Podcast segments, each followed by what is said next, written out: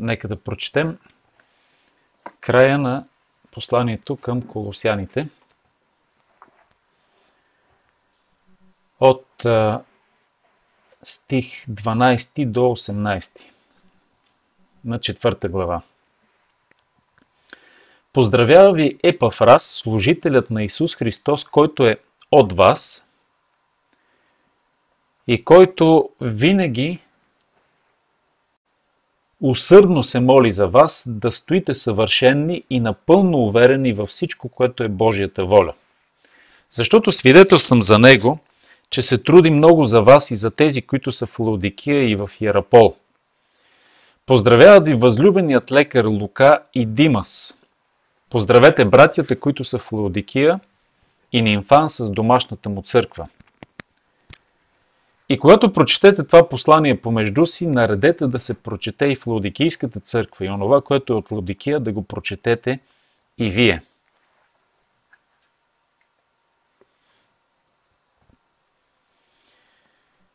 Да го прочетете и вие. И кажете на Архип, внимавай в службата, която си приел от Господ, да я изпълниш. Поздрава пиша аз, Павел, със собствената си ръка – Помнете оковите ми. Благодат да бъде с вас. Амин.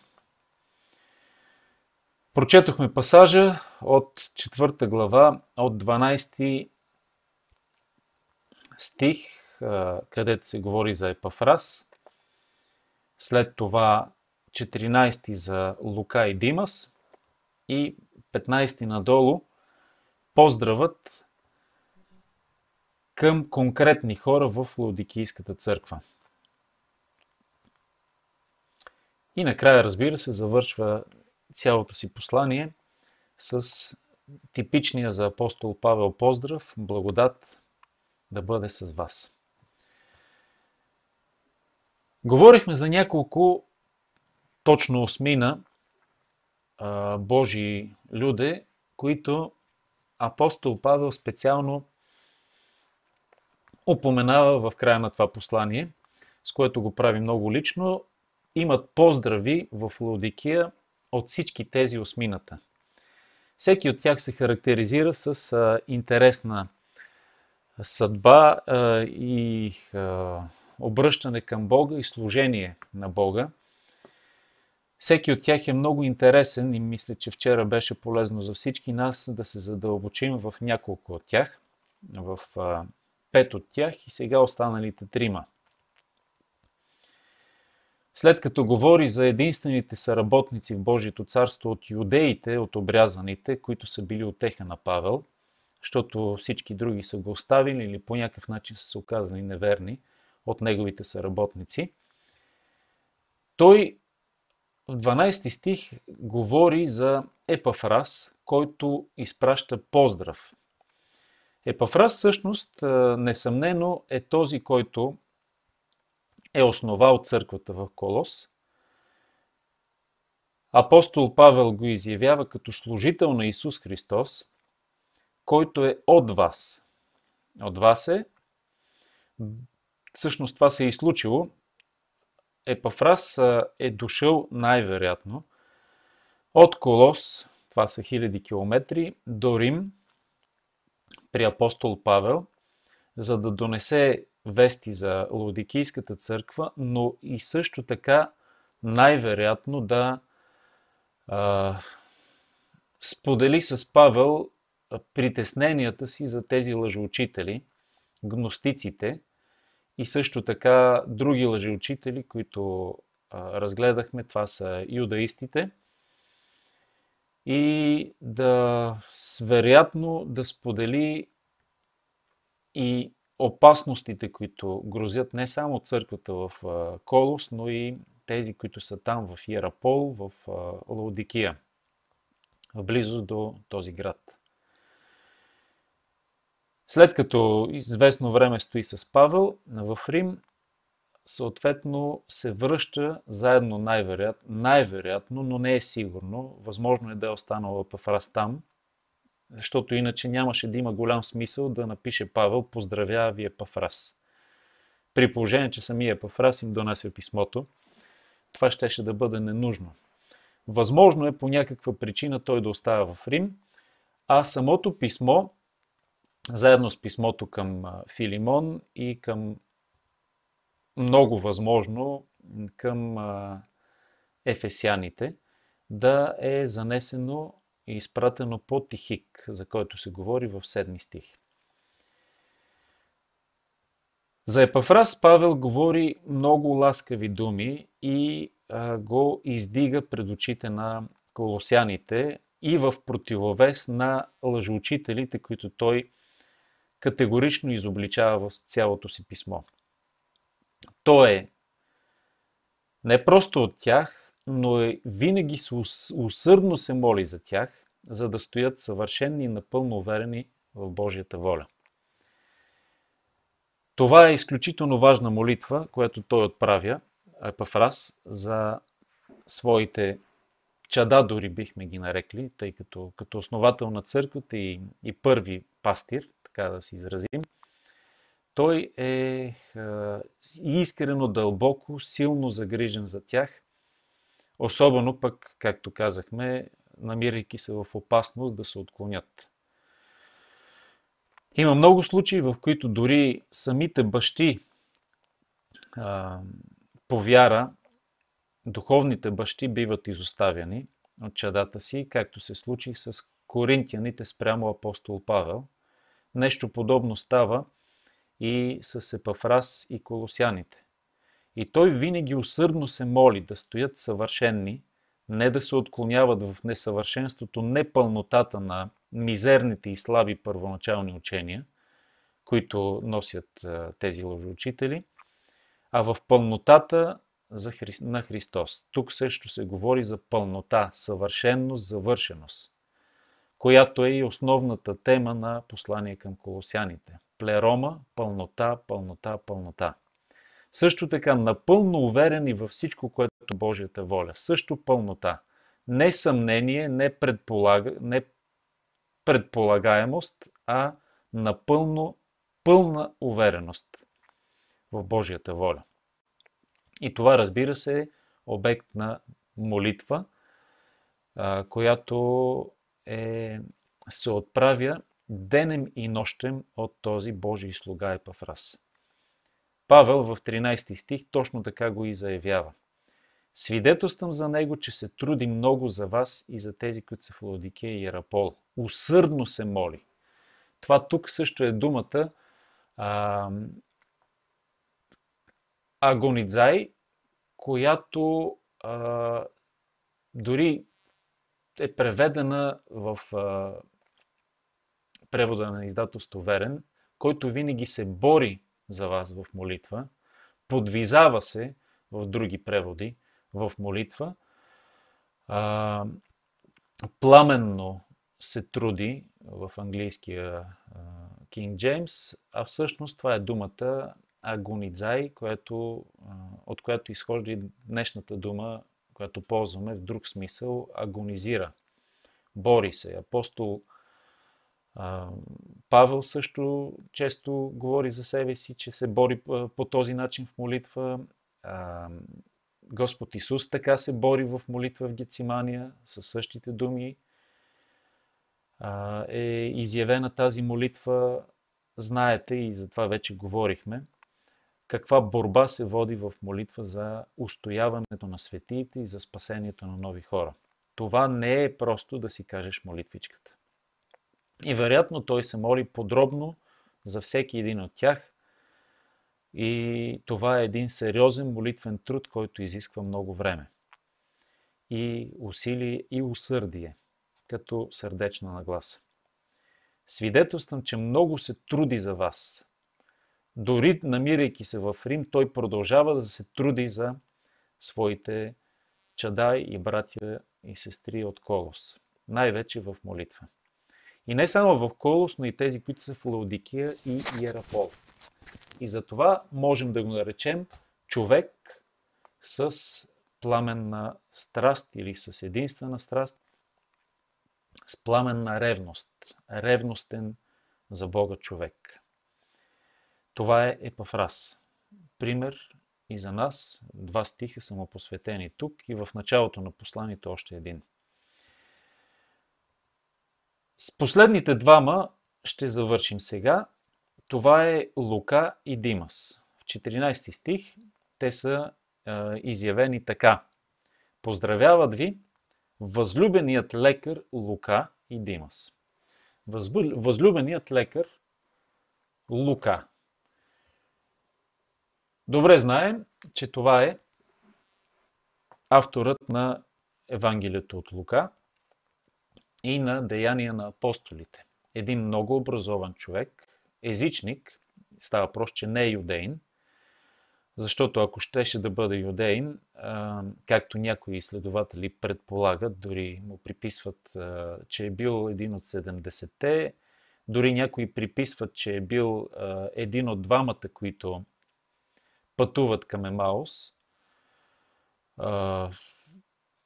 Няма основания да мислим така, защото ако беше така, Павел щеше да каже, че той е от обрязаните заедно с Юст, Исус, Марк и Аристарх, които са били отеха за него.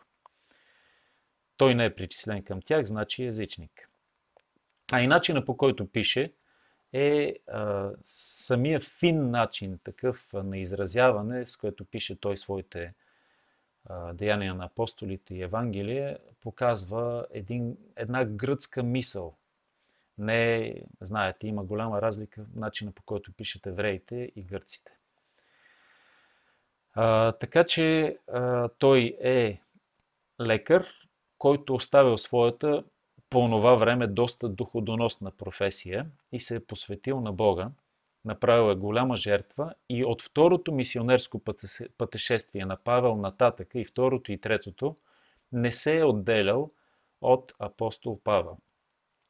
Знаете как е написано Деяние на апостолите. До един момент се говори за Павел, Варнава и другите в трето лице, т.е. в това те отидаха, те отидаха, те направиха, те еди какво си.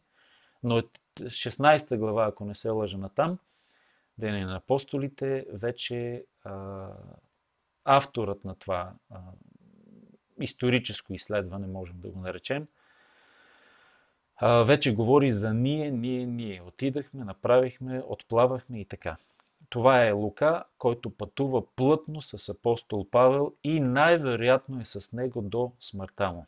Един верен човек, който е най-близък сред най-близките съработници на апостол Павел. И Павел тук в възлюбения лекар Лука включва много чувства, лични, благодарност, признателност за този жертвоготовен брат Лука.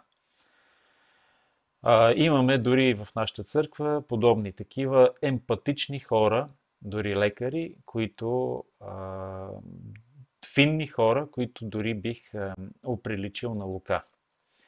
Така че слава на Бога за такива хора, които оставят дори светското си призвание, за да служат. Но със сигурност той не е оставил лекарска си професия, грижил се е за Павел в многото му болести в края на дните му. Уверен съм, че това е било и Божия воля и милост към самия велик апостол. Лука да е до него. Ови, Димас съвсем не винаги е бил до него. И това е а, човек, който два пъти го срещаме в Новия Завет. Тук е първия път и втория път е във второ Тимотей. Второ Тимотей, 4 глава, 9 и 10 стих, вече четем за него, защото Димос ме остави, като възлюби сегашния свят, отиде в Солон. Това е печалното му бъдеще. някои твърдят, че посла... писмото, второто послание към Тимотей е написано преди послание към колосяните, което предполага, доста оптимистично се изразява тези изследователи, че Димас вече се е върнал бил при Павел, след като е бил отстъпил за известно време, но категорично е ясно, че посланието към колосяните предхожда писмото към Тимотей и, уви, Димас е бил с... Истината е, че Димас е бил с апостол Павел, но по-късно е отстъпил. И може би, може би това дори тук е предизвестено по някакъв начин, защото за всички други се казва по нещо от тези осмината, а за Димас нищо. Просто името му. Поздравяват ви тези, тези, тези и тези и Димас. Точка. Явно още от тогава апостол Павел е виждал с прискърбие, че това е един човек, който е неблагонадежден, който непрестанно се зазяпва по, сегашния свят и накрая го възлюбва до край, че да отида в Солун, който е бил доста така, простете за израза, купунджински град. Град, който много привлича такива като него. Има хора, които в крайна сметка отстъпват. Някои твърдат, че те никога не са били вярващи новородени. Съвсем не винаги е така, за жалост. Новородени хора, спасени, възлюбват сегашния свят и изоставят Бога и служението. Такъв е бил явно и Димас, за най-голямо съжаление. И нека да ни очудва, защото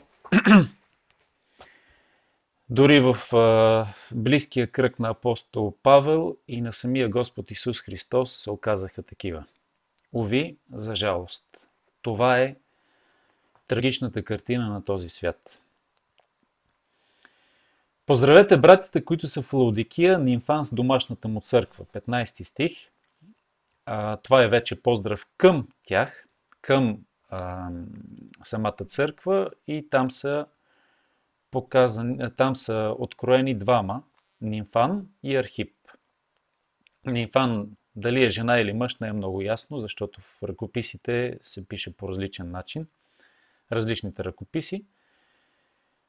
Не е от значение, има значение, че има домашни църкви по това време, каквито и днес имаме. И даже когато не е имало църковни сгради в първите векове, хората са събирали по домовете. Архип има 17 стих, има, така да се каже, различни мнения кой е той. Много е възможно дори да е бил синът на Филимон, в чието дом се събирала преобладаващо църквата в Колос. Но за него важното е да кажем, че е строго наставен от апостол Павел да внимава в службата, която е приел от Господ да я изпълни. Явно някъде и той е гледал на, на страни и е изоставил за известно време служението или точно определена служба, или точно определена задача, която ми било възложена от Бога. И а, на Павел му се налага, предполаган, че предупреден от, от Аристарх, т.е. извиняйте от Епафрас, да бъде предупреден да продължи да изпълнява служението. Да я изпълни. Да внимава, тази дума да внимава е да бъде напълно отдаден, да внимава в смисъл да пази, да не бъде ограбено нещо. Това е самата гръцка дума, носи този смисъл. Да пазиш нещо, да не ти бъде отнето. Защото има голяма опасност Господ просто да оттегли своето призвание от човек, който непрестанно гледа на страни. Още едно предупреждение внимателно към всеки един от нас. 16 стих, прескочихме, но две думи ще кажем за него. Като прочетете това послание помежду си, наредете да се прочете и в Лаудикийската църква, онова, което е от Лаудикия, да го прочетете и вие.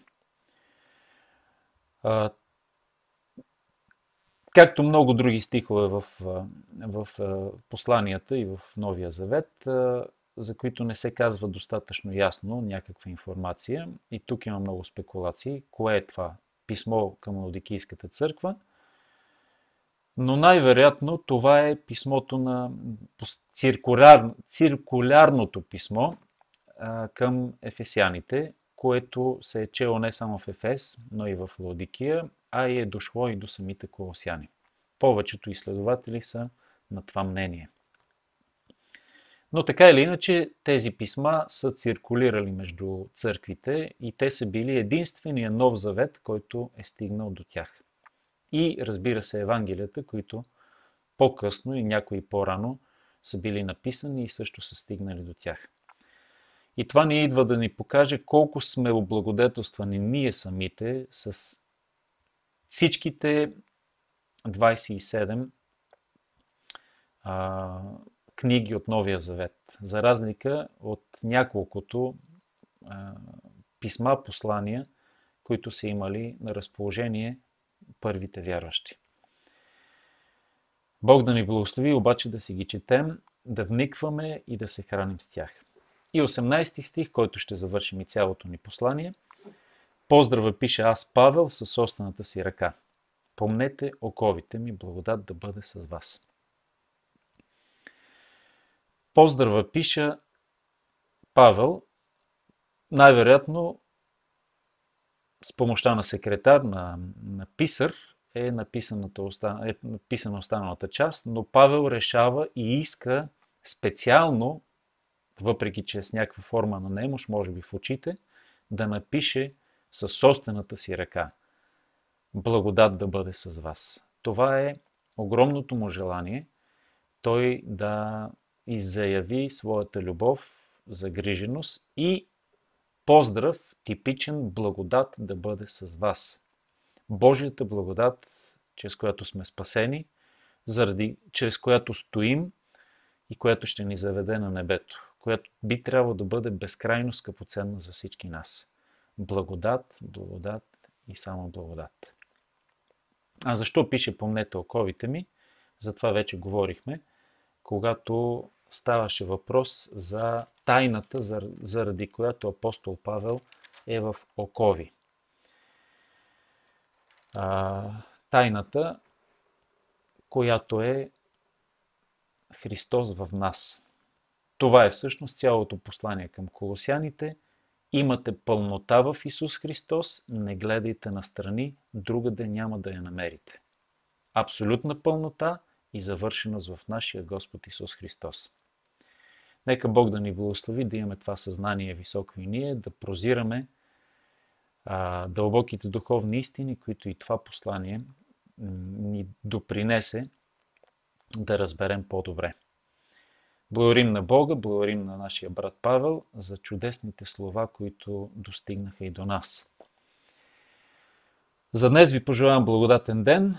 Молете се Бог да ни даде здраве, живот и благодат да можем да разглеждаме вече и първото послание към солунците, което също е много ценно и интересно за всеки, който е възлюбил Бога. Хубав ден и до скоро!